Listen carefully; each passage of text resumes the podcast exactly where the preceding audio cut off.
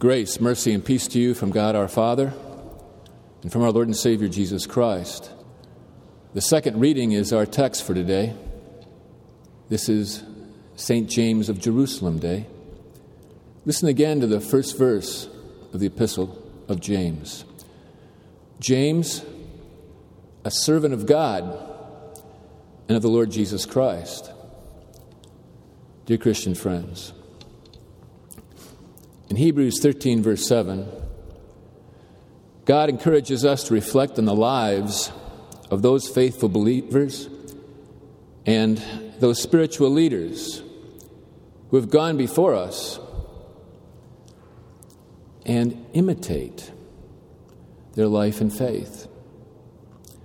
This morning, we have the opportunity to consider a faithful Christian from whom we can learn important spiritual lessons which can be applied to our lives as believers in this 21st century.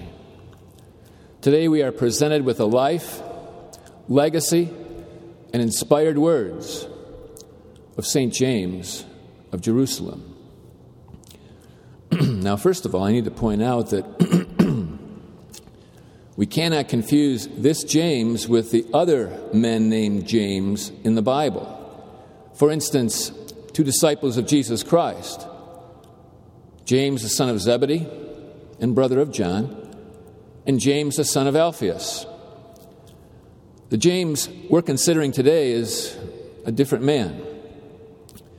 To distinguish him from the disciples named James, he is sometimes referred to as James of Jerusalem, after the city in which he did his ministry. We know from the book of Acts, our first reading today, that this James was an important leader in the early church. St. Paul goes so far as to call him one of the pillars of the church in his letter to the Galatians. James of Jerusalem also has two other names by which he is also known. A designation not found in the Bible, but that has come to us down through church history, is James the Just. This is rather a descriptive name, speaking of this man's very special Christian character. You see, James was a man of devout Christian faith.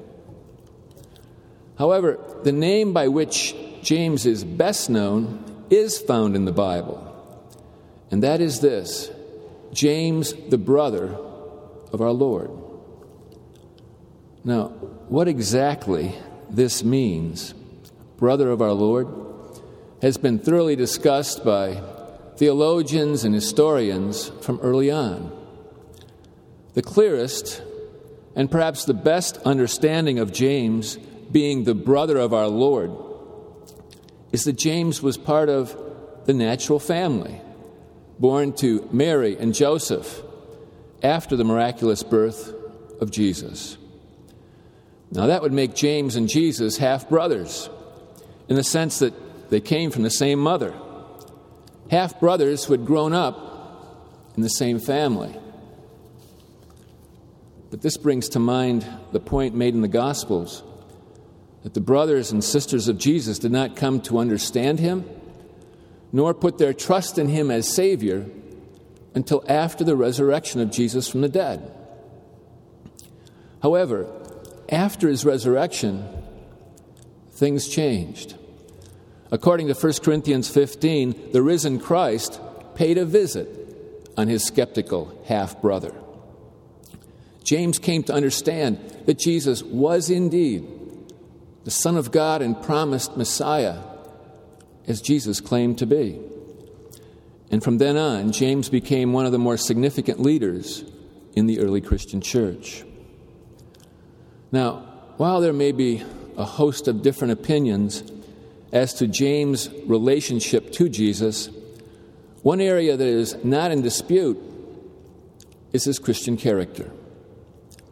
As faculty, staff, and students here at Concordia Seminary, we need to know and never forget that the way in which we live our lives does indeed impact the lives of the people around us. You see, people aren't looking for worldliness in their pastor or deaconess, they're looking for Christian character. There are three Christian characteristics that I find exemplified in James that we would do well to not only appreciate, but with God's help, imitate. All three of these Christian characteristics come through in the uh, first verses of the book that bears his name, the Epistle of James. They show James to be a man of practice, prayer, and perseverance when it comes to living the Christian faith. As to the first, practice. A striking characteristic of the book of James is that it is very much a practical book. You see, James assumes that we know the gospel message. We know the truth that Jesus Christ is Lord and Savior. And we understand that this gospel message is alone the motivation for the Christian life. This is the key to understanding everything that James tells us. From that assumed gospel foundation, he then provides us with divinely inspired encouragement to live our lives in such a way that gives God the glory. What comes out loud and clear in the book of James is that Christianity is much more than just the acknowledgement of certain theological truths. It is a new way of life, a new way of life that needs to be practiced. In the opening words of our text, James says, James, the servant of God and of the Lord Jesus Christ. The servant of God. These are words of a servant written to fellow servants. James was a man who joyfully practiced his faith, and he asks you and me to do the same. Why? Because we have the same Savior, and we know the same gospel that he did. James wants us to realize that our Christian faith, our Christian life, is not a compartment. No, it is a spirit worked through the Holy Spirit that permeates every portion of our lives. With this in mind, James encourages us to be doers of the word and not hearers only. And I don't think it'd be out of line for us to add, be doers of the word and not preachers or teachers only. St. Paul put it this way And whatever you do, whether in word or deed, do it all in the name of the Lord Jesus, giving thanks to God the Father through him. I think too of Jesus' words in his Sermon on the Mount Let your light so shine before men that they may see your good deeds and glorify your Father in heaven. To this, I'd add the words of our confession of faith thinking first of all of the first article, the Apostles' Creed. In the meaning, we declare everything that the Father is, everything that He has done for us, and then we add and confess. For all this, it is my duty to thank and praise, serve and obey Him. This is most certainly true. In the second article, the meaning of the second article, after laying out all that the Son has done for us, all that He is, we confess, for that I may be His own and live under him in His kingdom and serve Him in everlasting righteousness, innocence, and blessedness. These references in the small catechism remind me also of our teaching of holy baptism. In baptism, you and I have been connected with the risen Christ. Baptism, as we learn in the small catechism, works forgiveness of sins, rescues from death and the devil, and gives eternal salvation to all who believe this, as the words and promises of God declare. Wow. baptism, baptism has a daily, ongoing impact on our lives. Listen again to the words of the Catechism. It indicates that the old Adam in us should, by daily contrition and repentance, be drowned and die with all sins and evil desires, and that a new man should daily emerge and arise to live before God in righteousness and purity forever. James is calling us to be different, uniquely different, godly different by encouraging us to practice our Christian faith, James is doing nothing more than encouraging us to live in the power and meaning of our baptism. Our text addresses a second concern, a second Christian characteristic, and that is James is a person of prayer. And he calls us to be people of prayer. If any of you lacks wisdom, he says, let him ask God. But let him ask in faith with no doubting. Here, James encourages us to pray for wisdom and to pray with confidence. James himself was a person of prayer. There's a curious but revealing piece of information about James from an ancient writer named Hegesippus. He talks about how devoted James was to the Lord and to the Lord's people, and how he would go to the temple daily and pray on behalf of the people, so much so that his knees were reputed to have the acquired hardness of camel's knees. How's that for a nickname? Old camel's knees. Maybe it's not too complimentary, but it certainly speaks volumes of the emphasis and value that James placed on prayer, which is a good reminder for us.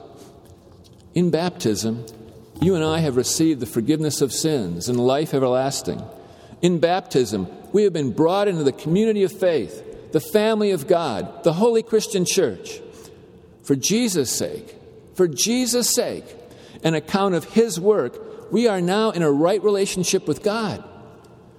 We see him as our Heavenly Father, and he sees us as his blood bought children. For all who know Christ as their Savior, eternal death has now been replaced by eternal life. And one of the real joys of this right relationship with God is that we can easily, freely, and confidently talk to our Heavenly Father. And perhaps that's the simplest definition of prayer that anyone could come up with talking to God. Because of the saving work of Jesus, which is what we mean when we say we are praying in Jesus' name, we can actually speak to God. Think about that. Think about what we're doing here in this worship service. We are speaking to the God who created this universe. And his ear is always open to us we can pour out our hearts to God with the assurance that He hears us and will answer us. Think about this, and we can come to only one reasonable conclusion that it is an awesome thing to be able to carry everything to God in prayer. Finally, James was a man of perseverance. Christians aren't quitters. It was not easy being a Christian in that first century. Besides the regular trials and tribulations of living in a sinful world, physical persecution and torture, even, was common. Accounts of his death vary, but all of them agree that James was martyred for his faith in Jesus Christ sometime in the year 62 AD. So we see that James actually walked the walk when he tells us in the final verse of our text, Blessed is the man who remains steadfast under trial. For when he has stood the test, he will receive the crown of life, which God has promised to those who love him. James here reminds us that trials and trouble are really a part of life. At times they test our faith, not to break it, but to make it stronger. as we rely more on God and less on ourselves. And most importantly, they're temporary, and they'll soon give way to eternal life and glory. And that's where we will meet up personally with James and all the other Christians who've gone before us. Until that time, may our prayer be that God would allow each and every one of us to live out the meaning and power of our baptism with repentant hearts, expressing our faith in word and deed, praying fervently for the people that God places in our lives, and being steadfast, perseverant in any and all situations. Yes, under God's grace and with His blessing, let us strive to give God glory in everything we say and do. Amen.